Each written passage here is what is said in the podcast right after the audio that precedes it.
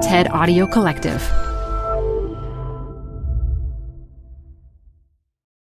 This episode is brought to you by Progressive Insurance. Whether you love true crime or comedy, celebrity interviews or news, you call the shots on what's in your podcast queue. And guess what? Now you can call them on your auto insurance too with the Name Your Price tool from Progressive. It works just the way it sounds. You tell Progressive how much you want to pay for car insurance, and they'll show you coverage options that fit your budget. Get your quote today at progressive.com to join the over 28 million drivers who trust Progressive. Progressive Casualty Insurance Company and Affiliates. Price and coverage match limited by state law. Hi, I'm Debbie Millman.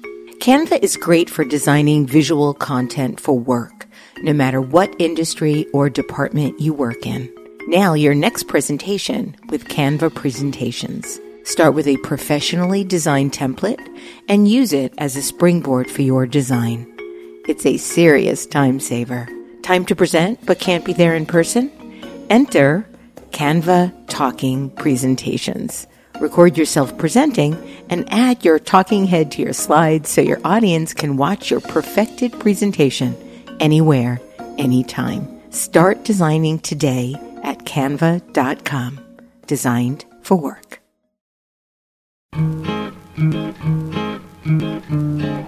This is Design Matters with Debbie Millman from DesignObserver.com. On this program, Debbie Millman talks with architect Jim Biber about designing the Harley Davidson Museum and the Museum of Sex and about why it's always eye popping to visit buildings and not just look at architectural models and pictures. There's always something that's completely unexpected, and it's like you know the difference between pornography and sex. And, you know, it's like you know, it's it's one thing to read about it, and it's entirely different to participate.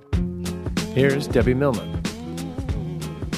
If architecture is like frozen music, what does the headquarters for Muzak look like? Jim Biber can answer that question. He's the architect who designed the building in Fort Mill, South Carolina. But lest you think Biber is the architectural equivalent of Muzak, think again. Biber also designed, you guessed it, the Harley Davidson Museum in Milwaukee. He's here with us today to talk about that project and many other design challenges from his three decades of architectural innovation. Welcome to Design Matters, Jim. Thanks, Debbie. So, I realized in my research on you over the last couple of weeks that you seem to have an unusual fascination with the Waffle House. so, why? You know, it's a it's a rare taste, the Waffle House. And there are those who think it's the let us say the lowest common denominator of of American food, but the Waffle House has the largest sign to store ratio, sign area to store ratio of any business in America. The, the, signs are actually almost always bigger than the stores. They're open 24 hours. I didn't even know there was a sign to store ratio. Uh, I've just made this up. Oh, it's, okay. It, I, I, just realized that it, it, they're very tiny places with very, very large signs made of those big yellow letters set into a grid in all different sorts of configurations. And they're the most democratic um, institution in America, I think. What makes it democratic? It's everything for everybody. It's every kind of egg and waffle you could possibly imagine. There is zero pretension. I think that everyone is comfortable there. I think of it as kind of multicultural, multiracial, multimodal food. It's um, it succeeds by doing everything and like being nothing at the same time. I'm I'm completely fascinated by it. I do agree with you about the sort of visual vernacular of the signage. It's never persuaded me to actually enter into a Waffle House. So I, I actually have never been to a Waffle House, oh, although? I have admired the signage. You know, it's also as efficient as it is as a sign system because all they have is a W, an A, two F's, an L, and an E. And when you think about it, it's incredibly efficient. They're all exactly the same size. They're all lighted exactly the same way. And the restaurant itself is also a model of efficiency. Every square millimeter is used. And so they are incredibly tiny, but they seem to produce just mountains of food. Now, you have worked on quite a number of restaurant designs. You've worked on the Mesa Grill, you've worked on Gotham, which is one of my favorite restaurants in New York City. But you never were tempted to call the Waffle House people and say, hey, I think it's time for a rebrand.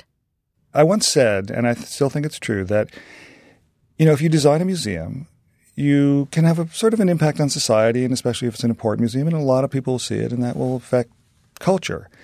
If you design a Waffle House, I actually said McDonald's at the time, but if you design any mass market, make any change to any of these, the, or, or a gas station, the impact is phenomenal. When you think about the multiplier effect of all those, all those places, and I am really attracted to the mass market in that way. I mean, I think that making a small improvement in 25,000 McDonald's is a gigantic global change. And making a single museum is fun, but it can't possibly have the kind of global impact that uh, the new design for Waffle House can. Well, here's hoping you get a chance to work exactly. on that at some well, this, point. This may do it. Uh, you'll send them the uh, the tape, right? I want to talk about restaurants in a little bit, but I also want to talk a little bit more about your history and how you got to this particular place in time. I understand that when you were a little boy, you had a lock set that you liked to take apart and put back together, and this was essentially your very own makeshift jigsaw. What was it about a lock set that was so fascinating to you? Know, you? I, I have no idea. was it like your your baby bunny, or you know, you wouldn't let it go? right. You just like My- bring it it to bed with you. What is it called? My um, Binky? Binky, Binky, right? yeah. No. The real question is, what was a lock set doing lying around my house? I mean, why was there a lock set just kind of on the counter in my kitchen? And I, I don't know why. And it, you, it required a screwdriver to take it apart. So what was I doing with, you know, at four years of age, whatever, with a screwdriver and a lock set? But it was my early Froebel block, right? It was my early jigsaw puzzle, and it's entirely mechanical. It's an absolutely beautiful thing, a lock. I mean, if you've seen Hugo, you know how absolutely gorgeous locks and gears and mechanical things can be. And so, in a very simple way, this little mechanical device that I could take apart, put back together, close up, take apart, put and back it makes together. sort of a satisfying click. Yes, it does. And I think it was an old fashioned one that had a kind of skeleton keyish thing which could go kind of clunk. Very heavy, cast metal, real, you know, kind of utter analog artifact. I read that you really appreciate the analog mechanical logic of construction that a lock can teach you. You know, That's it- poetry. Well, it's it, and thank you. It's um, construction is still, even when it's driven by CNC machines and a lot of very very complicated kind of computer design, it's ultimately an extremely analog activity. You know, it's as much science as art. It's craft and you know, houses and buildings for the most part are not made the way, or actually maybe they are made the way uh, iPhones are made because now, as we know, they're all assembled by hand in, in uh, one particular company in, in China. Right. And so even a digital thing is kind of is ultimately potentially an analog an analog device. But so the process of putting something together actually has a lot to do with how architecture works, how So- building works, I should say. Do you think the serendipity of your parents leaving the lock set out on the kitchen nook somehow created the architect that's sitting here today? What you mean? That was their little seed. That was the catalyst. They, I were don't they know that it was trying? so much the seed. I don't know. I mean, you grew up in what you've described as a Rob and Laura Petrie town in New Rochelle. Literally. yeah. precisely at the time that the Dick Van Dyke show was on the air. Yep. In what you referred to as a thoroughly Danish, modern, suburban home that you hated.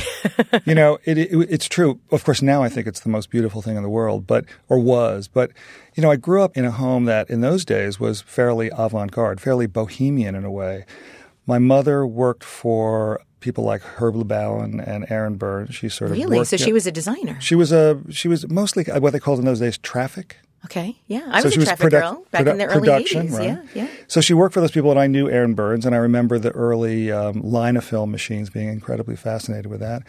My father had an office supply store, and you know, office supplies aren't that far from hardware stores. No, I mean, they're are fantastic. Yeah. And so he had an office supply store when. Bottled ink was still sold, carbon paper. Do you remember mimeograph machines? Oh, That do. kind of purple print. Yeah. I used to do that in college and, and professors. Mm-hmm. duplicating machines. I'm sorry, those are the ones with purple print. And, Yeah. and the first Xerox machine, the first Xerox 9400, this gigantic car of a machine that arrived in his uh, his store one day. And so, and my mother had a little printing press in the basement and drawers of type. And so I was sort of exposed to all this and, of course, hated it because I was exposed to it. And so they had a taste in furniture. They designed a couple of pieces of furniture. My father went to He actually won a trip to Denmark and he brought back Danish modern furniture. And I grew up around all this kind of mustard and orange and olive, Olive. green. And That's what I read. I, I, I just couldn't bear it until I got far enough away that I realized it was spectacular. And now, of course, you know, I'm just waiting for that womb chair. I, I actually understand that you knew what a womb chair was before you knew what a womb was. Absolutely. we had a womb chair when when, Okay, it, when it was first Red? made. Red It was um it was not red, although it's now orange. It was black and white, um, tweed, and had an ottoman. And so I knew what that that womb chair was before they would ever tell me about a womb. So you referred to this as an, an actually very normal or somewhat predictable upbringing, but it sounds to me that you thank your family for it now, but nothing you make is normal. So how do you see those ideas woven together? You know, someone once said, if you look at a building and the windows are either too big or too small, an architect has done it. So there is this. What, oh, really? That was yeah, Colin Rowe said that actually, and what he meant, and it, I think it's absolutely right, that architects avoid normalcy because it represents, you know, the kind of generic things that they are in fact trying to change, and so. It's true that nothing I make is normal, but I would say that probably nothing most architects make is normal. And so, having been raised in a slightly bizarro world, you could say, in a, in a kind of pre designed world, may have predisposed me to make abnormal things and think that they're normal. and, and as you know, because you live among design pieces and everybody we know lives in a kind of design environment, we're willing as designers to put up with so much what might otherwise be considered dysfunction or abnormality just because we adore these visual things. I mean, the womb chair is not the most comfortable chair in the world. It's really, it's not, you know. And so it's a kind of addiction to beautiful things, and it's it can be dangerous, but it is not normal. Now, it's interesting that you say it can be an addiction to beautiful things, but there is no real empirical opinion about those things being beautiful. I remember before I saw the womb chair in a museum and really understood why it belonged there, I kind of thought it was a little creepy. I think that these things become beautiful when you're educated to understand why they're beautiful, but I don't know that they're necessarily aesthetically beautiful just in the same way that, you know, nature might be beautiful. I remember staring at and kind of adoring this house outside of Paris by Le Corbusier, a sort of 1929 house.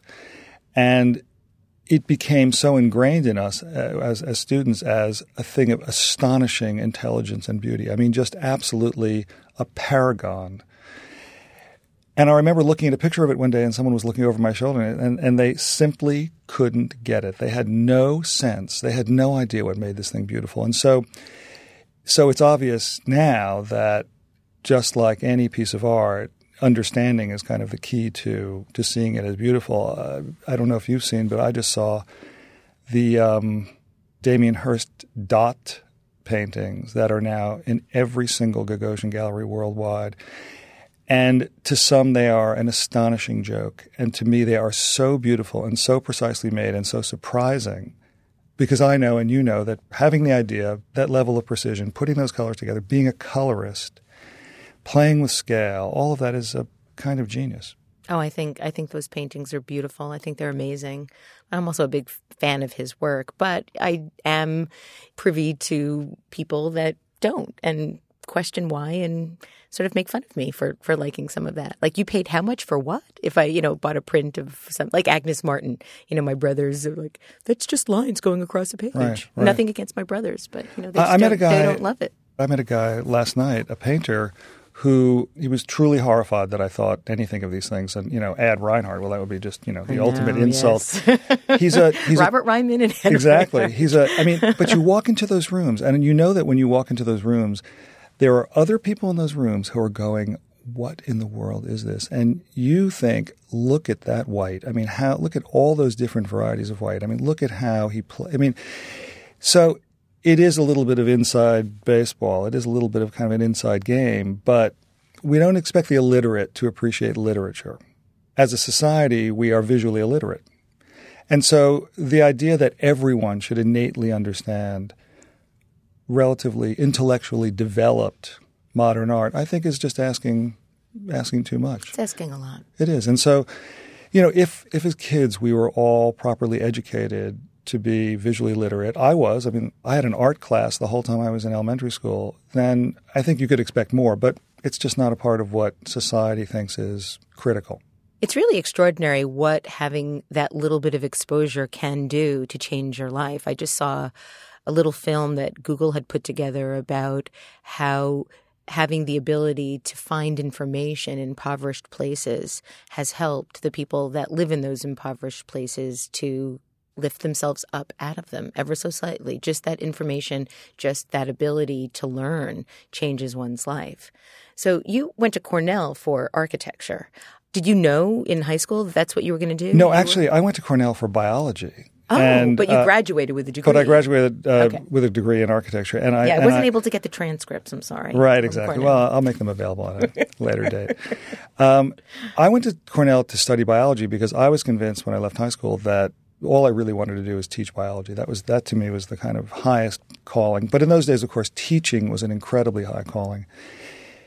But it didn't take me long to realize that I was no scientist, and, and organic chemistry actually was the thing that taught me that. And it also occurred to me in 1971 or whatever, whenever I was studying this, there were no moral choices in biology. Biology was at a kind of very funny stage before the genome had been fully mapped, but after it had been discovered. It was a kind of discipline without any personal expression or, or moral choice, I thought. What do you mean by moral choice? there was no way that your behavior in the field could affect the facts of science, and the facts seemed settled. And so you could study very, very tiny sort of slivers of information, and you could uncover some tiny, obscure little detail, but that just seemed to have no impact. And now I think the opposite. Now I think biology, bioengineering, cancer research, these things are the most powerful, the most alive and vibrant and innovative fields. But I was just in it at the wrong time and, and with the wrong skills, to be honest. So when you graduated, you received quite a few awards, and I guess similar to your father, you ended up going. You won an award to go to Europe, essentially. Similar to my father, right? um, yeah, I think he got it for selling lots of desks, and and I and I got it for the same reason. for yeah, exactly the for same making reason. a lot of desks. Yes, exactly. For for moving through a lot of desks. I got a couple of awards, and one of them was a traveling fellowship, and I'd never been to Europe. I mean, so I was 22 or 3, and I'd never been to Europe. And so I took the money from this fellowship, and I, after working for a, a bit to gather some more funds, I spent almost a year in a little Deux Chevaux traveling all over Europe, seeing every building. Every, I mean, doing the kind of research live that I'd been doing on paper for all that time. You know, most of most of what we know about architecture we know because of images. You know, What do you mean by that? Well, most people don't see the building. Most people see Right. many fewer buildings than they will ever see in pictures, and so we know them not only by images, but we know them by some very specific images. You know, Julius Shulman's images of West Coast case study houses, some of which have been changed or don't exist, are the defining images of that time. And people who haven't seen those houses still know them, and they know those iconic images. And so to see something live after you only know it through images is, I think, always startling. There's always something that's completely unexpected. And I love that. It's like, you know, the difference between pornography and sex. I mean, you know, Oh. it's like, you know, oh. it's it's one thing to read about it and it's entirely different to participate. And so traveling around and seeing these things was the second education. So I'd I'd been through a five year architecture program. I'd learned a lot about history and a lot about things. And you know, I gave le- I actually gave lectures on places I'd never been. So Wow. I finally got to see them. Education number two, Right. you know, graduate school, so to speak. You've said that all architecture is biography. What do you mean by that? Well, it is impossible to make something as as designed as a building and as you know handmade in the sense of or a brain made instead of handmade. Let's put it. It's impossible to design I something love that brain made. brain made instead so of handmade. Much more conceptual. Yeah, Mhm. it, it's impossible to make something that's designed without it being filled with all sorts of personal or historical or or other references. And so, you know, all of these objects always contain, I think, are, I think they're always laden with, they're always burdened with a kind of set of meanings that are, you know, sometimes really obvious and sometimes um, not so, and sometimes about the commissioner of the art, so to speak, and, and sometimes about the artist. And so they are all biographies. And, and I think sorting out whose biography is actually the, the interesting question and sorting out from the point of view of the patron. Yeah, owner. whose biography is it? Right. Is it And- the architect's biography? Is it the owner's biography? Is it the decorator's biography? Right. And, and whose biography do they want it to be? Right. you know, there are really good reasons to have it be the architect's biography. You know, there's a building downtown that we look at from our office that's called New York by Gehry. So their entire marketing campaign is about living in Gehry's view of New York, you know, the Gehry building. And without that, it might have been a fairly banal, uninteresting, or, or some other architects, might have been sort of an uninteresting and unmarketable building.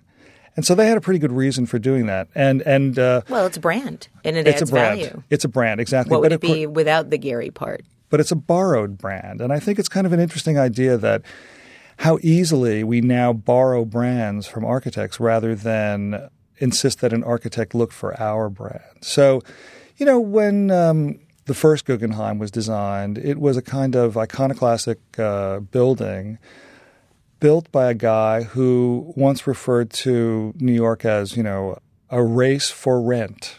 And he referred to his building as, um, by comparison, would make the Met up the street look like a Protestant barn. I don't even know what a Protestant barn is, but you I see Hester Prynne living in it somehow.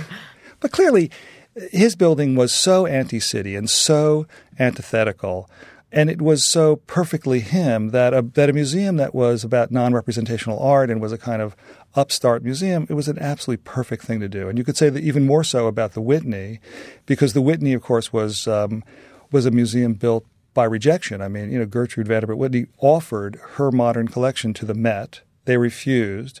She formed the Whitney. She built the Whitney. And ironically, now, of course, the Met is now going to occupy the Whitney with its own modern collection. So, you know, I guess she either she won or she lost. I can't tell which. I know it's, it's it would be hard to to say one way or the other. There, I think they both won. But you worked when you first started working. You were working at Paul Siegel Associates, and you were working on restaurants that have really come to help define the restaurant scene in New York.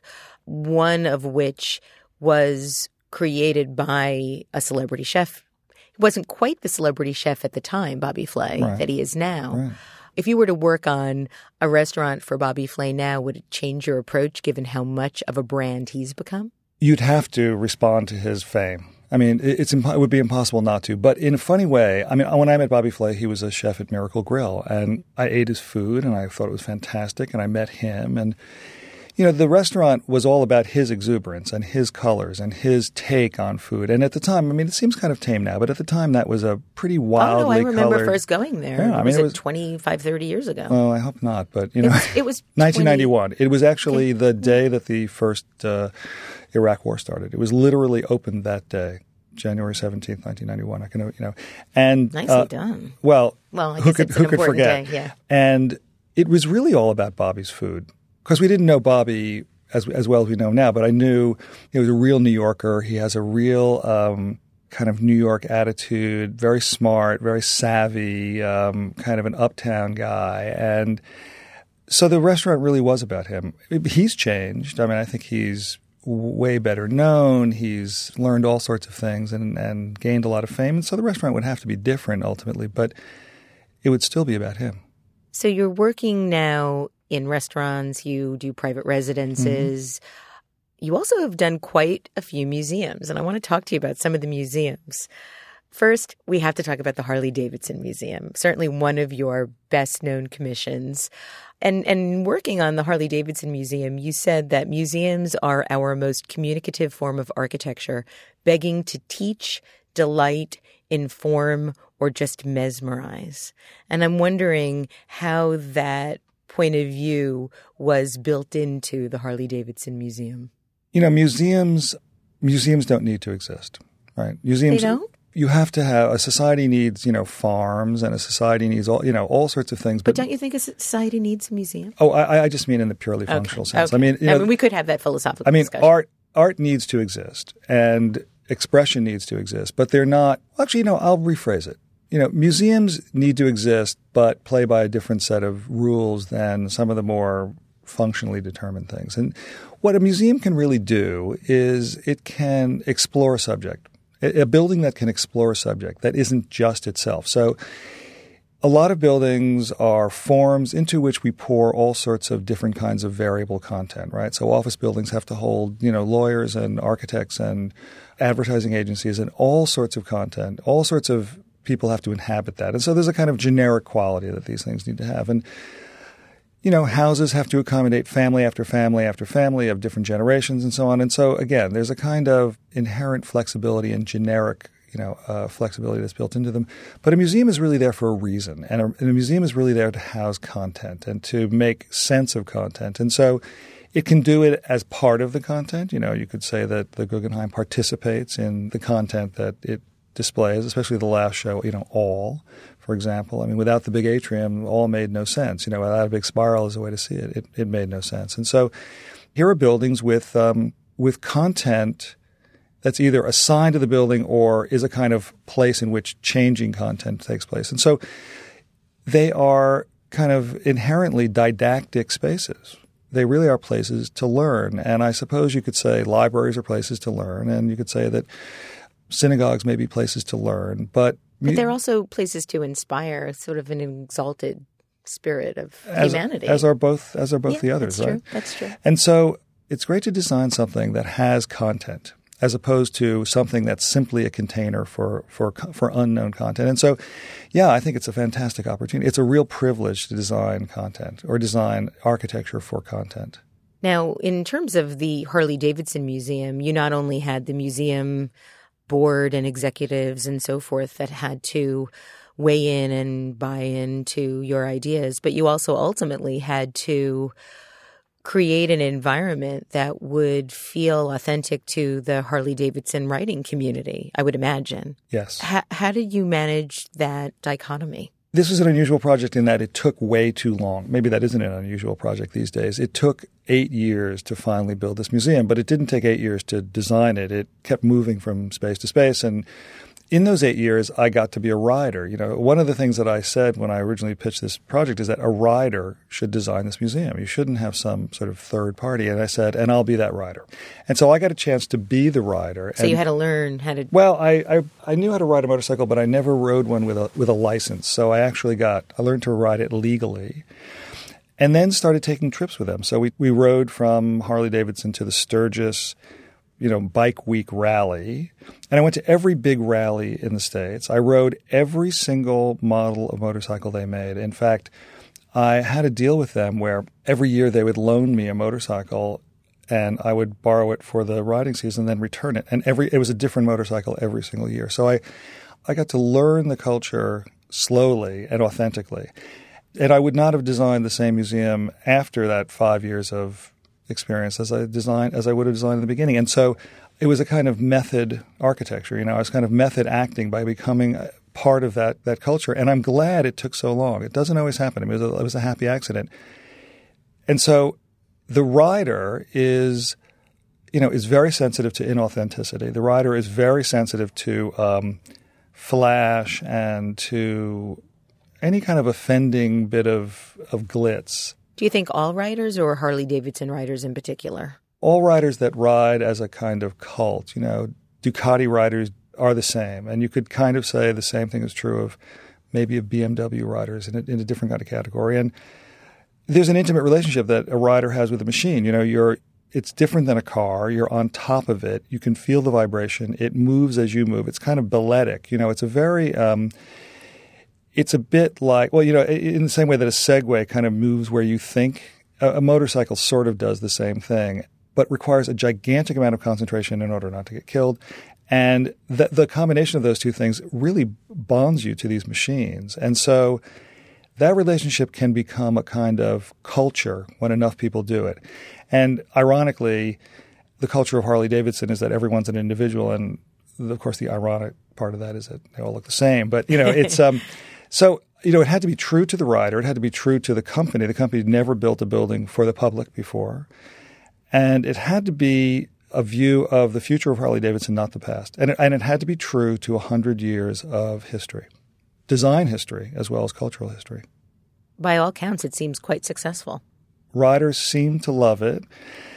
It's beautiful. It's a beautiful, beautiful uh, museum. It's it, it to me is a it's an architectural success in my terms. It seems to be an architectural success in Harley's terms. The person who is now the director, I've, there have been uh, four directors since I started the project, and the current director is um, is Bill Davidson, and Bill Davidson is the great grandson of the Davidson from Harley Davidson, and he's unbelievably passionate about it. And to me, that's that's the only endorsement I need in a way.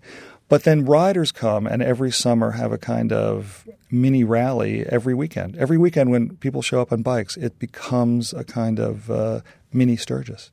How did your approach to designing a museum change when you worked on the Museum of Sex?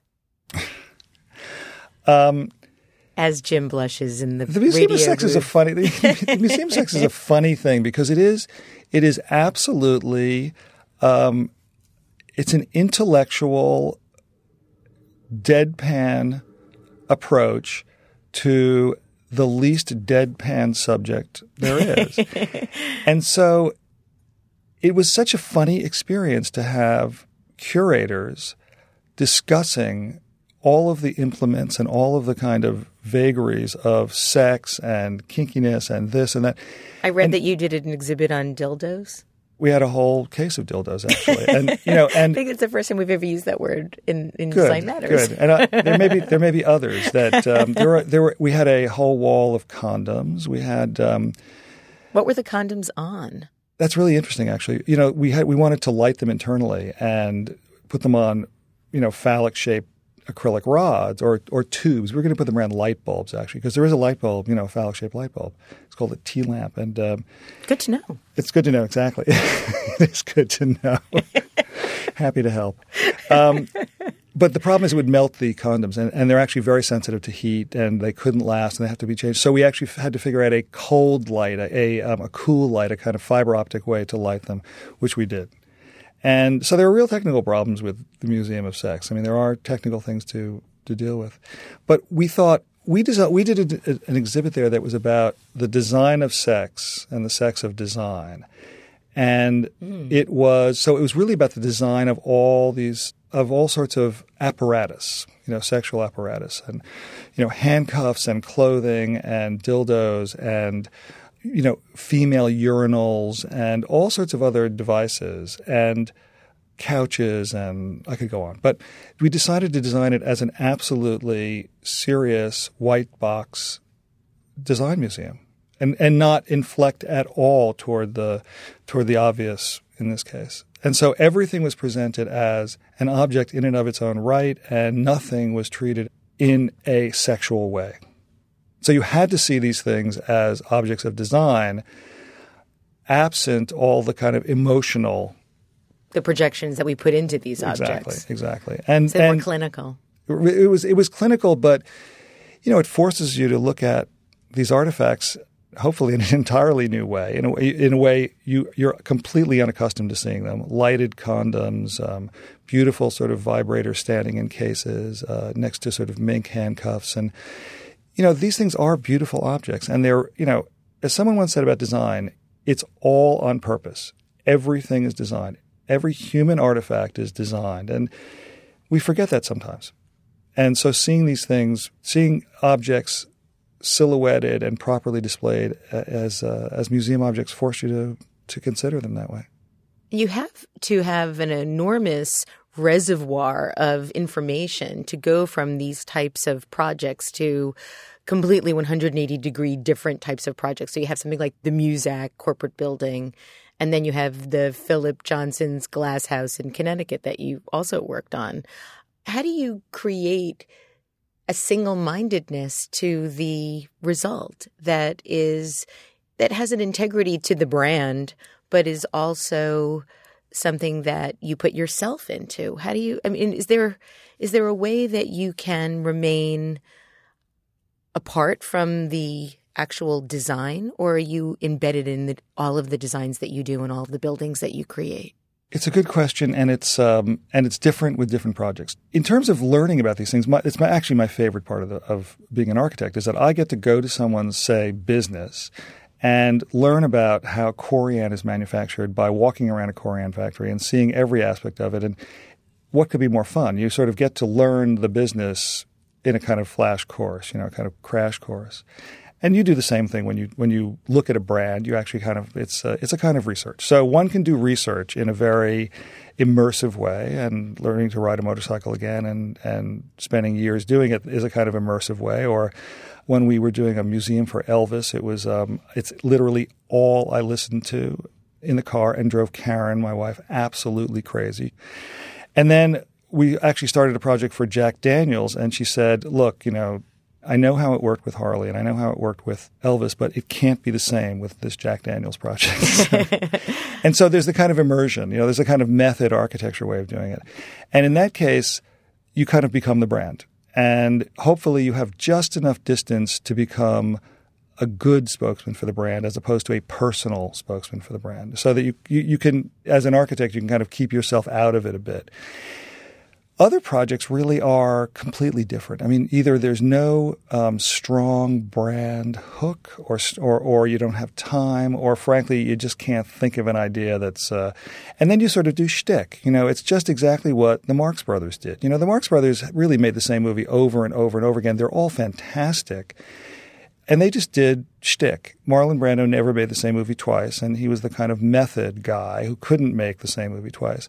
And both of those are great ways to make movies, and both of those are great ways to design, but come out with different results.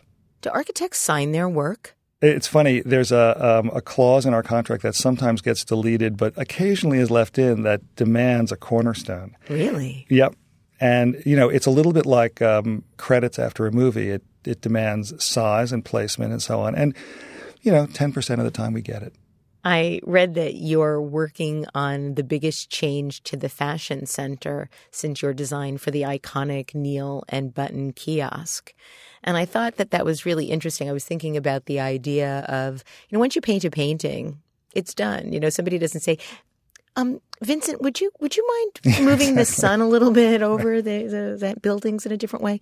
But now here you are working on something that you created how many years ago? 97, 93. So what is it like to come back to this icon that you created in the middle of the city in New York City, doing something to it that is redoing what you already did? Well, we are doing two things at the Fashion Center, and one of them has actually nothing to do with the needle and button, and one of them hopefully does. You know, the needle and button is a different story, and it's a complicated place because it's half on city property, and half on private property, and it has a very funny kind of, um, you know, backstory. And so that came almost as a kind of miracle. I mean, I, I don't know how we got it done because it's such an odd, out of the box, unfileable uh, project, so to speak.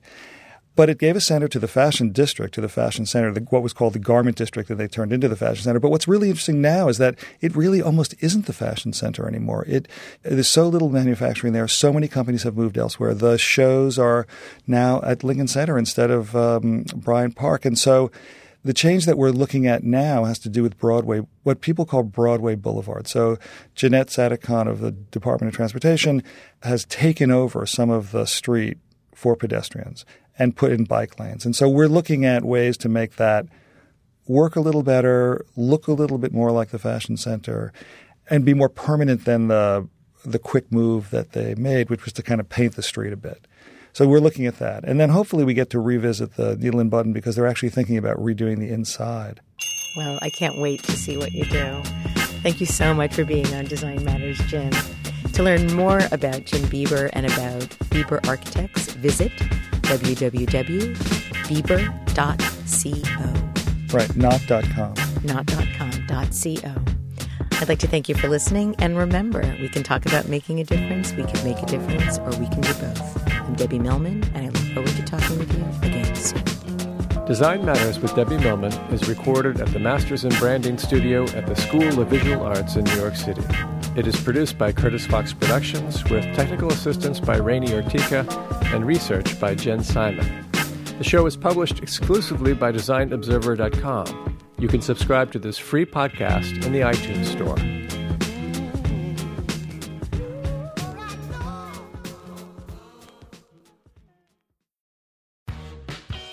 You're growing a business and you can't afford to slow down. If anything, you could probably use a few more hours in the day. That's why the most successful growing businesses are working together in Slack. Slack is where work happens, with all your people, data, and information in one AI powered place. Start a call instantly in huddles and ditch cumbersome calendar invites. Or build an automation with Workflow Builder to take routine tasks off your plate, no coding required. Grow your business in Slack. Visit slack.com to get started.